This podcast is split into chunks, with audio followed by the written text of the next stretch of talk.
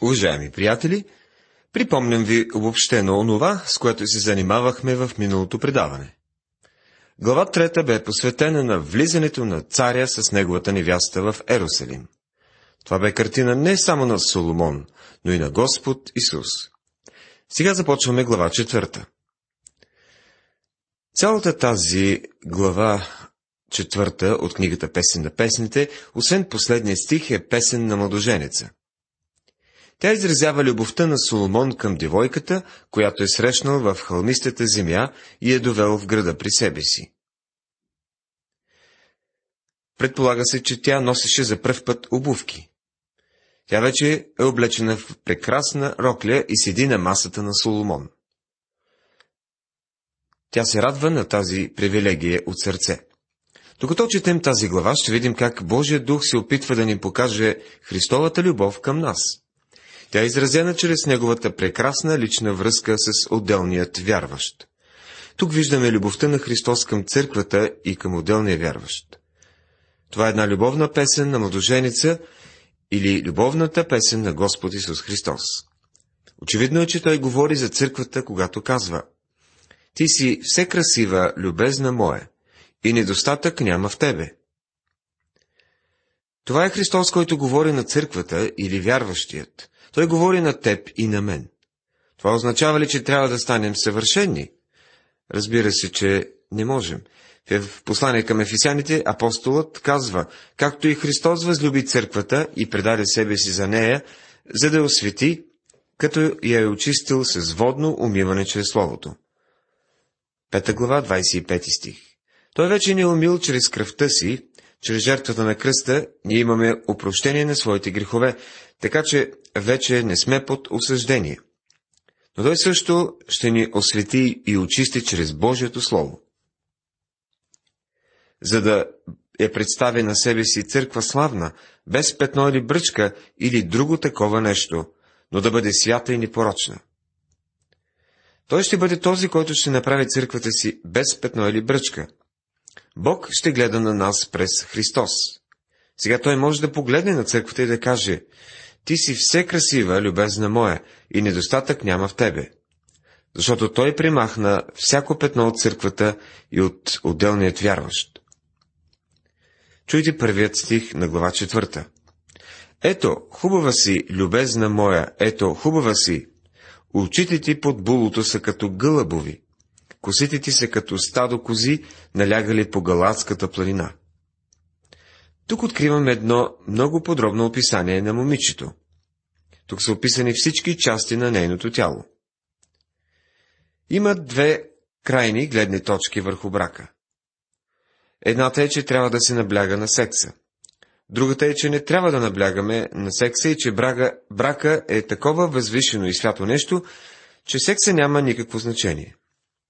Но когато ударението се постави изцяло на секса, тогава взаимоотношенията започват да приличат повече на животински. Истинските правилни и брачни взаимоотношения се намират някъде по средата между тези две крайни гледни точки. Когато младоженецът прегърне своята невяста, тя и той могат да споделят своята душевна и физическа любов. Зъбите ти са като стадо новострижени овци, възлизащи от къпането.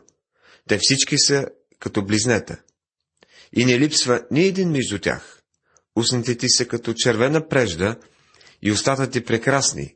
Челото ти под булото е като част от нар. 2 и 3 стихове. Това е начина, по който младоженица вижда своята невяста. Сигурен съм, че всеки млад мъж е поглеждал в очите някой момиче и казвал: «Колко прекрасни очи има». Напълно нормално е привлечените от любов един към друг хора да изразят своите мисли за красивите неща, които виждат о другия. Това не показва, че Господ Исус не само ни обича, но и че ни познава. Трябва да спрем да се заблуждаваме един друг, защото него не можем да го заблудим. Това означава, че можем да отидем при него и да му кажем всичко. Няма полза да се крием и да хитруваме, нито да увъртаме. Можем да му кажем всичко, което е в сърцата ни. Можем да му кажем за своите слабости и грехове, за всичко, което е в живота ни. Това е начинът, по който трябва да се отнасяме с него, защото той ни познава. Може би някои имат комплекс за малоценност. Ако е така, тогава кажете на Господа за това. Той е единственият, който може да ви помогне. Един известен християнин психолог каза следното. Човек не може да се освободи от комплекса за малоценност. Всичко, което психолозите могат да направят, е да пренесат този комплекс от една част на живота към друга част. Единственото място, където човек може да намери отговор на този проблем, е кръста на Христос. Това е мястото, където хората трябва да отидат със своите комплекси. Блаженният Августин казва, че нашите сърца са неспокойни, докато ни отидем при Господа. Апостол Павел писа: за всичко имам сила чрез онзи, който ме подкрепява. Послание към Филипяните, 4 глава, 13 стих. Може би ти дори не се нуждаеш да се освободиш от своя комплекс на малоценност, но Господ може да ти помогне да намериш нова сила в него. Той може да ти помогне да не станеш горд. Той може да ти помогне да се научиш да отдаваш цялата слава на него. Имаш ли някой лош навик, от който да искаш да се освободиш? Тогава отиди при него и го изповядай. Той е богат в милост. Много пъти съм отивал при него, за да споделям с него за нещата от живота ми. И той се е показал богат на милост към мен, което означава, че той е пълен с милост. Дори когато се провалям и отново се връщам при него на покаяние. Нашият Господ работи по тайни начини, за да върши своите чудни дела в нас. Той не следва моите или твоите правила. Той ни върши нещата чрез някакви машини, които човек е изобретил. Той ни помага по свой начин и на своето си време. Нека да ви кажа, че той ни познава съвсем лично и интимно. Той знае всяка малка подробност от живота ни. Затова не бива да се страхуваме да отиваме при него и да му казваме всичко. В 6 стих на 4 глава се казва така. Докъде повее дневният хладен ветрец и побягнат сенките, аз ще отида в планините на Смирната и в хълма на Ливана. Това е мястото, където трябва да отидем, за да намерим разрешение на проблемите си. Планините на Смирната са символ на Христовият кръст, защото Смирната говори за неговата смърт. Това е мястото, където ще намерим покой, спасение, надежда и помощ. Хълма на Ливана говори за неговия живот, но не само за земният му живот. Павел пише: затова от сега нататък ние не познаваме никого по плът, ако и да сме познали Христа по плът, пак сега вече така го не познаваме. Второ послание към Коринтяните, 5 глава, 16 стих. Сега ние го познаваме като прославеният Христос. Отговорът на нашите проблеми се намира в Христос. Имайте в себе си същия дух, който беше и в Христа Исуса. Това, приятели, е причината, поради която твърдя, че отговорът на всичко и на всеки проблем е Божието Слово. Непознаването на Божието Слово кара хората да търсят другаде отговор на своите проблеми и въпроси. Това прави човека уязвим за фалшиви учения, които мамят и се възползват от невежеството на хората относно Божието Слово. Но именно чрез това Слово ние се запознаваме с Христос и се учим как да седим около Неговата маса на тържество. Там ние можем да празнуваме и да открием в присъствието му радост и щастие. Ние с вас не осъзнаваме колко много ни обича Той. Чуйте го какво ни казва. Пленила си сърцето ми, сестро моя, невесто, пленила си сърцето ми с един поглед от очите си, с една огърлица на шията си. Колко е хубава твоята любов, сестро моя, невесто, колко по-добра е от виното твоята любов и благоуханието на твоите масла от всякакъв вид аромати. Младоженецът, който говори на невястата, е преобраз на Господ Исус, който говори на вярващите. Тук е изразена дълбоката му любов към нас. Ако истински осъзнавахме колко много ни обича Господ, сигурно сърцата ни биха се съкрушили. Само Божият дух може да направи тази любов реална за нас. Някои хора си пишат някакво мото и го залепват на определени места и много често срещано мото е християнското Исус те обича. Иначе това е чудесен призив. Но как знаем, че Той ни обича? Дали вие лично сте изпитали тази любов? Осъзнавате ли в този момент, че Неговата любов съществува? Приятели, Той наистина ви обича. Това, което ни оставя, е да се влюбим напълно в Него. Сега, в следващите думи, говори невястата. Събудете се, северни ветрове, и дойдете, южни, повей в градината ми, за да потекат ароматите й. Нека дойде възлюбеният ми в градината си и яде изрядните си плодове. Глава 4, стих 16. Спомнете си какво учеше своите ученици Исус в горницата по време на Тайната вечеря, записано в Евангелието на Йоанна, 13 глава. Това увещание продължава и в 14-та, и там откриваме как учениците прекъсват отново и отново своя учител и му задават множество въпроси. Последният, който го прекъсна, беше Юда. Той му зададе следния въпрос. Господи, по коя причина ще явиш себе си на нас, а не на света?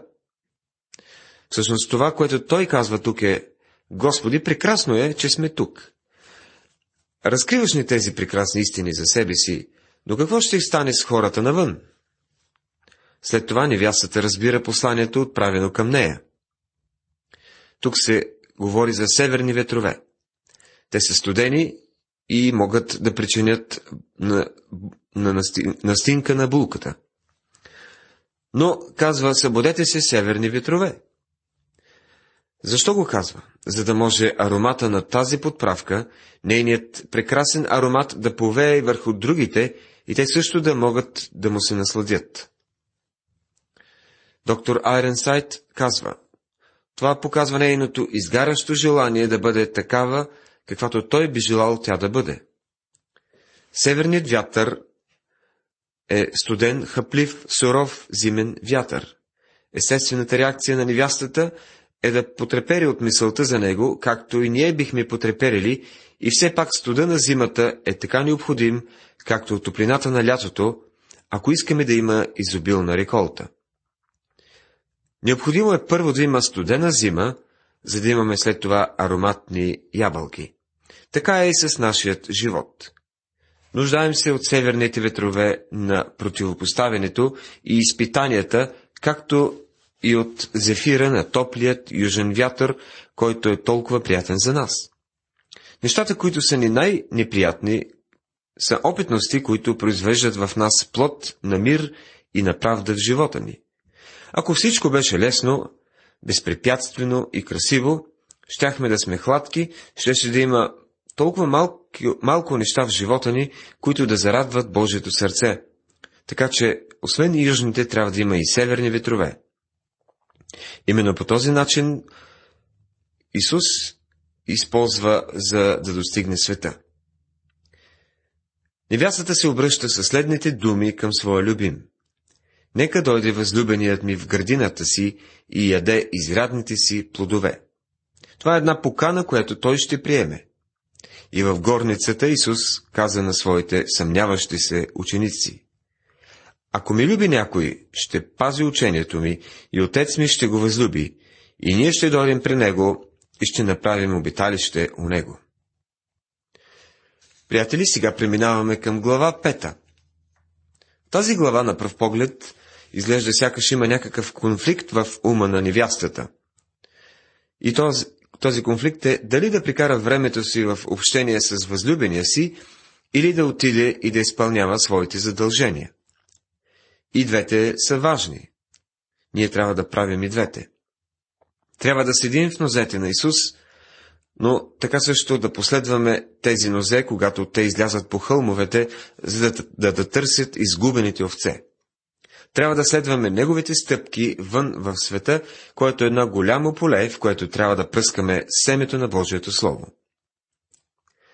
Дойдох в градината си, сестро моя, невесто, обрах смирната си и ароматите си, ядох медината си пита с меда си, пих виното си с млякото си. Яжте, приятели, пийте, да, изобилно пийте, възлюбени. Глава 5, стих 1. Той е кани да се присъедини към него в общение.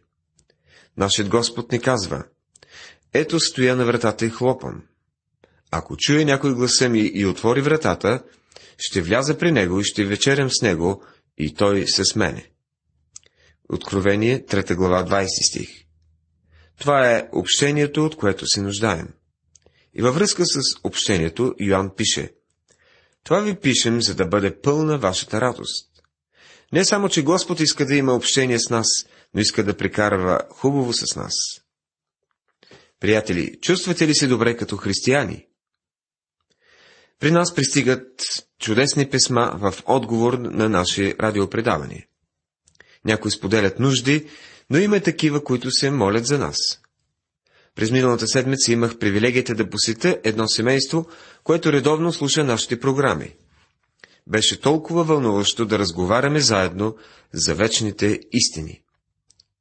Прекрасно е да имаме общение един с друг, както е прекрасно да имаш общение с Господ Исус. Сега достигаме до 4-та песен.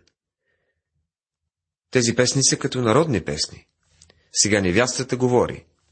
Тя казва: аз спях, но сърцето ми беше будно. И ето гласът на възлюбения ми. Той хлопна и казва: отвори ми, сестро моя, любезна моя, гълъбица моя, съвършена моя, защото главата ми се напълни с роса, косите ми с нощни капки. Песен на песните, глава 5, стих 2. Тя казва, че сърцето й е будно.